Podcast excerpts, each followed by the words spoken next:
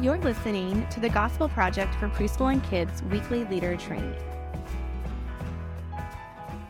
Hello, and welcome to another episode of the Gospel Project for Kids weekly leader training podcast.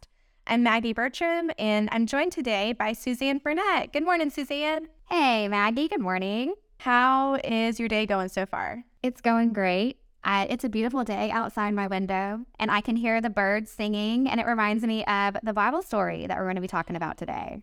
That was so on theme. I'm very impressed. It's what I, it's what I do. I love it. Well, on that note, in this episode, we are going to be discussing Unit 23, Session 2 Jesus Taught About Behavior, and we're focusing in on Matthew 6 for that teaching. So let's talk through the big idea for this session. When Jesus began publicly teaching, he told people that God's kingdom is near. God's kingdom was coming into the world because Jesus had come into the world. Jesus taught about God's kingdom because he wants people to live in his kingdom with him. We can only enter the kingdom of God when we trust in Jesus. Last week, we learned that Jesus taught about how people in his kingdom should live. Jesus taught that people in his kingdom live differently because they have been given new hearts that want to be like him and live for his kingdom. In our story today, we're going to learn what Jesus says about how we should live to honor him. So, our Christ connection for this session is Jesus taught people what it means to follow him. He taught how people should interact with God and others.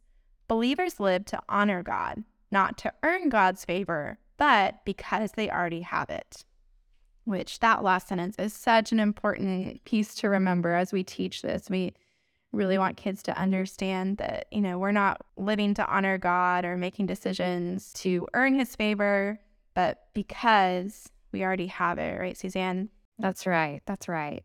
And so, going into our kids' activities and our preschool activities, we have two preschool activities that I wanted to highlight this week. And the first one is found in younger preschool, and it's in the bonus teaching hour, and it's called Create a Birdseed Picture. So the idea here, Maggie, is that kids are going to draw with glue and then sprinkle Love birdseed. Yes, already. Um, I bet some of our teachers are like, "Ugh, glue. well, just wait, it gets better. Instead of sprinkling glitter on it, like how we've done before, they're going to use Uh-huh. bird seed. So the kids are going to sprinkle bird seed over their picture. So here's a tip here is once those have dried and you've shaken off the excess bird seed, place that in a gallon Ziploc bag. That way when parents take it home, it doesn't leak all over their car. They will be very thankful. So appreciate that. Yes. Yes, they will be very appreciative. So that's just a little tip to try to avoid a mess there is once it's dry, slip it into a Ziploc bag for them to send home. For older preschool, there's an activity called Make a Giving Bank. And so the leader guide, it calls for paper coffee cups with a lid. And so the kids will cut a hole in the top and it'll make a little bank. But if you want to kind of think outside the box and have some other options that might be a little more cost efficient, you can use a plastic cup with a lid. That would work.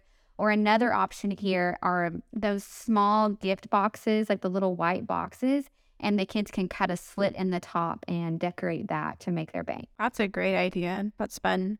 Well, for our kids' leader guides, we only have one activity to point out that you may want to think about. It is in kids' worship. It's the additional activity called Living for God Outlines. If you have a large group of kids or you're short on floor space, because this is going to involve having kids lay out on a large piece of paper and then tracing them. So if you have a lot of kids or you're lacking in floor space, you could, instead of doing the activity the way it is in the leader guide, you could print off copies of a simple human outline on um, just printer paper, like eight and a half by 11, and then have the kids complete the activity that way. As we finish our activities, we're going to start to wrap up with what excites us or, or stands out to us about this session. And you know, this session is full of rich teaching, but I'm especially excited that our elementary kids are going to be learning about the Lord's Prayer.